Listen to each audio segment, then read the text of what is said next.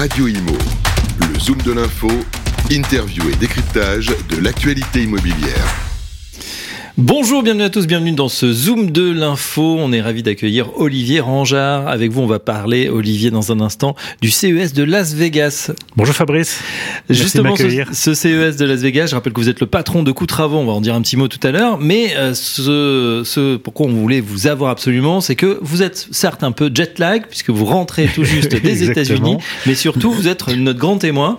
Euh, voilà, Las Vegas 2023, vous y étiez, ça vient de se terminer il y a quelques jours. Racontez Racontez-nous euh, comment c'était, quelle était l'ambiance, puisqu'on sait qu'on a une très forte délégation de la French Tech qui est présente là-bas. Exactement, ça a été euh, un salon cette année euh, très intéressant et avec une présentation beaucoup plus importante que celle de l'année dernière, où avec le, Covid, je crois qu'ils étaient arrivés à environ à 45 ou 45 000 ou 50 000 visiteurs, mm. contre 150 à 200 000 avant le Covid.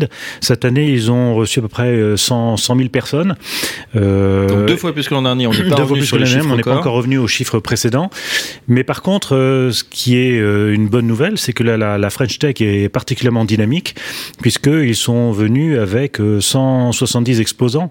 Et quand on va visiter cette, cette, French Tech, elle est, elle est dans le salon Eureka Park. Il faut savoir que ce salon de, du CES, c'est un peu comme, je dirais, trois fois Villepinte. Tout n'est pas au même endroit. Vous allez d'un d'un hôtel à l'autre, c'est toujours dans ces grands hôtels qu'on lieu ces, ces, expositions, des énormes salles gigantesques.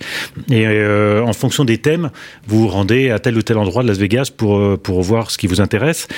Et euh, la, le, le, salon Eureka Park regroupe toutes les tech euh, de chacun des pays. Et la French Tech, la French Tech est la seule qui quand, quand on arrive on tombe sur sur, sur, sur on, peut pas on peut pas on peut pas la rater. Est-ce qu'il y a justement euh, bah, une technologie ou des technologies qui ont attiré votre attention? Vous avez dit bah tiens ça c'est le euh, voilà on parle beaucoup de métaverse on parle beaucoup d'objets connectés qu'est-ce qu'est-ce qui a attiré votre attention cette ce année? qui est, ce qui est assez étonnant c'est que le, le, métaverse par exemple on en parle beaucoup c'est le, le, le, sujet très en vogue. Et euh, paradoxalement, on sent que le métavers rame un peu avec euh, Facebook et euh, il a été finalement un peu moins présent que ce que l'on a pu observer ces les précédentes années. par contre, tous les tous les objets connectés sont quelque chose qui sont omniprésents. la maison connectée, quelque chose. Alors là, on est dans plutôt dans les sujets immobiliers. La maison connectée, quelque chose qui est de plus en plus présent. Et la grosse nouveauté cette année, c'est que depuis un certain nombre d'années, on se rend compte que de nombreux constructeurs proposent des solutions connectées, mais c'est toujours le même problème avec nos ordinateurs, avec les prises qui se connectent pas parce qu'elles sont pas compatibles. Euh, on arrive avec une multiplicité de constructeurs qui ne sont pas compatibles. Et il y a euh, la, solution euh, le, Mater qui propose de pouvoir permettre à tous ces écosystèmes de, se connecter entre eux. Du coup, ça a un peu démultiplié ces possibilités de maisons connectées où on peut aller jusqu'à un oreiller euh, qui, qui, vous permet d'analyser votre sommeil, de voir si vous ronflez, si on ne fait pas. Enfin, c'est des choses assez étonnantes et tout, tout devient connecté. C'est assez. on a même vu une brosse à dents connectée, effectivement, qui vous permet de regarder si euh, le brossage est optimal, puisque ça s'affiche dans, dans, une glace, euh, voilà, en transparence. C'est assez, c'est assez innovant, très, assez étonnant. Très, étonnant. Les, alors aussi, on, bon, inévitablement, vous avez toute la partie sur les téléviseurs, l'électronique, la hi-fi. cette année, il n'y a pas eu de grandes nouveautés sur les téléviseurs. On se rend compte surtout qu'ils deviennent de plus en plus grands, avec une qualité euh, optimum, et qu'on cherche maintenant à avoir des téléviseurs qui euh, fonctionnent sur batterie et sont sans fil. Et donc, vous pouvez quasiment prendre votre téléviseur, l'accrocher sur le mur et, et, ne plus avoir aucun fil. Les, les, nouveautés résident plus dans, dans, dans ces, ces, ces dernières avancées que, que, sur le téléviseur en lui-même. Bon, le, le, téléviseur qui se déplie euh, en rouleau est, est, toujours présent, toujours assez extraordinaire à voir, mais pas de, pas de grosses nouveautés sur, sur les téléviseurs. Euh, et puis, une chose qui a été étonnante, c'est que euh, on a vu un peu un retour en force de la, la 3D, que l'on avait vu un peu disparaître. Est-ce que c'est éphémère ou est-ce que ça va durer ou pas, mais euh, vous, vous êtes positionné devant un écran, il y a un petit, une petite euh, euh, caméra qui observe vos yeux et qui arrive en fonction de votre positionnement par rapport à l'écran, analyse vos yeux de telle manière parce que vous êtes de, de 3D. Donc vous regardez un téléviseur sans, sans lunettes, sans 3D, lunettes, hein, surtout. Et tout en voyant la 3D. Tout ça pour faire la transition avec, bah, bien sûr, les, les, les lunettes de réalité virtuelle qui, mmh. elles, sont omniprésentes. Vous baladez dans le CES, il y en a partout, des grandes, des, des, elles deviennent de plus en plus petites. Maintenant, on essaie de faire aussi des lunettes qui sont assez légères. il y a un ou deux ans, c'était sur du monocouleur, alors que maintenant on arrive à des, des avoir le multicolore. Euh, mais ce qui est assez étonnant, c'est qu'on voit une surreprésentation de ces, ces, ces lunettes, mm. mais dans la, dans la réalité et au quotidien, euh, on, on, voit qu'elles ne sont pas très utilisées. Donc il y a un peu une déconnexion entre l'utilisation par le grand public et cette surexposition de, de possibilités. Euh, il n'y a pas eu d'adoption encore massive, c'est vrai, même les cases de réalité virtuelle. Mais bon, on sait que souvent, euh, la firme à la pomme, lorsqu'elle lance un, un, nouveau device, emporte l'adhésion. Ce sera peut-être le cas, je crois que c'est prévu pour l'an prochain. Exactement. On se penche également bah, sur, sur vous, coût travaux. Euh, Coût Travaux, ça permet de, de, faire une estimation de son projet rénovation en quelques clics. C'est une solution que vous allez vendre d'abord aux agents immobiliers qui vont eux-mêmes les, les proposer à leurs clients. C'est pas relié en direct avec des artisans, mais en tout cas, ça donne, voilà, si on veut refaire euh, euh sa rénovation, son chauffage, sa, sa peinture, etc., l'estimation et un devis euh, pratiquement instantané.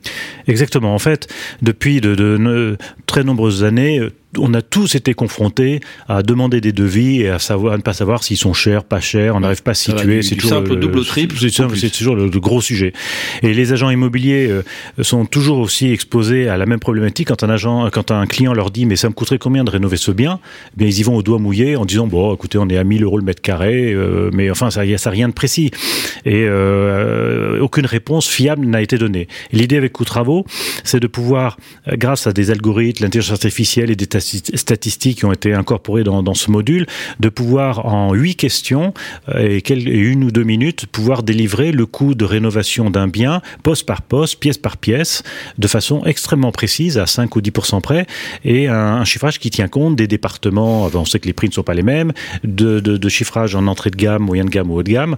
Euh, oui, c'est également géolocalisé. Hein, et c'est tout à fait euh, géolocalisé, et ça va permettre à un agent immobilier de pouvoir répondre de façon efficace à son client, de pouvoir même, à la limite, et là on est en B2B2C, à pouvoir proposer à son client de lui mettre à disposition le logiciel pour que lui-même fasse ses estimations.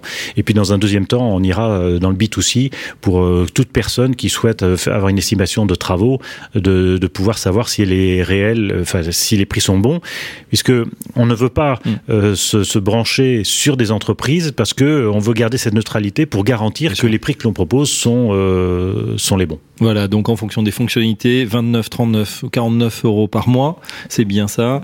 Euh, donc un modèle SaaS assez, assez simple et effectivement qui peut aider grandement ses clients pour les agents immobiliers et même pour les banques. Est-ce que c'est une solution que vous avez proposé que vous avez euh, démontré euh, là-bas au CES ou c'était euh, pour prendre la température Non, non, si, si, on, on, on l'a, proposé pour un peu sentir le marché étranger parce que en France, on sait qu'il y a une très grosse attente puisque le, le logiciel va, va, va être mis à disposition fin janvier auprès de l'ensemble des, des agents immobiliers.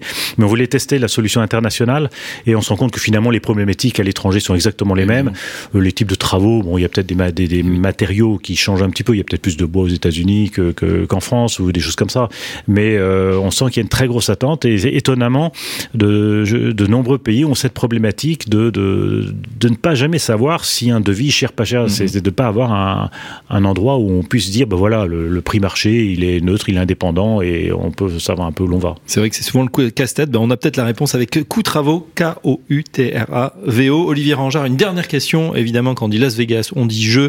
Est-ce que le sort vous a été favorable? Vous avez joué à quoi cette, cette, ah, bah écoutez, début janvier le, le, le CES ferme à 18h, donc entre 18h et, et minuit, ça vous laisse le temps de, de, pouvoir aller jouer au jeu. Et là, principalement, on a joué au Craps, qui est une, euh, un jeu qui ne se joue qu'aux États-Unis oui. et qui permet de, de, jeter les dés. Mais je suis revenu perdant, malheureusement, comme, comme souvent. Et eh ben voilà, en tout cas, on vous souhaite euh, de réussite.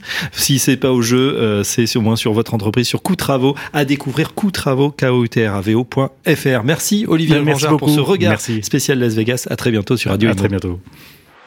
Radio Imo, le zoom de l'info, interview et décryptage de l'actualité immobilière.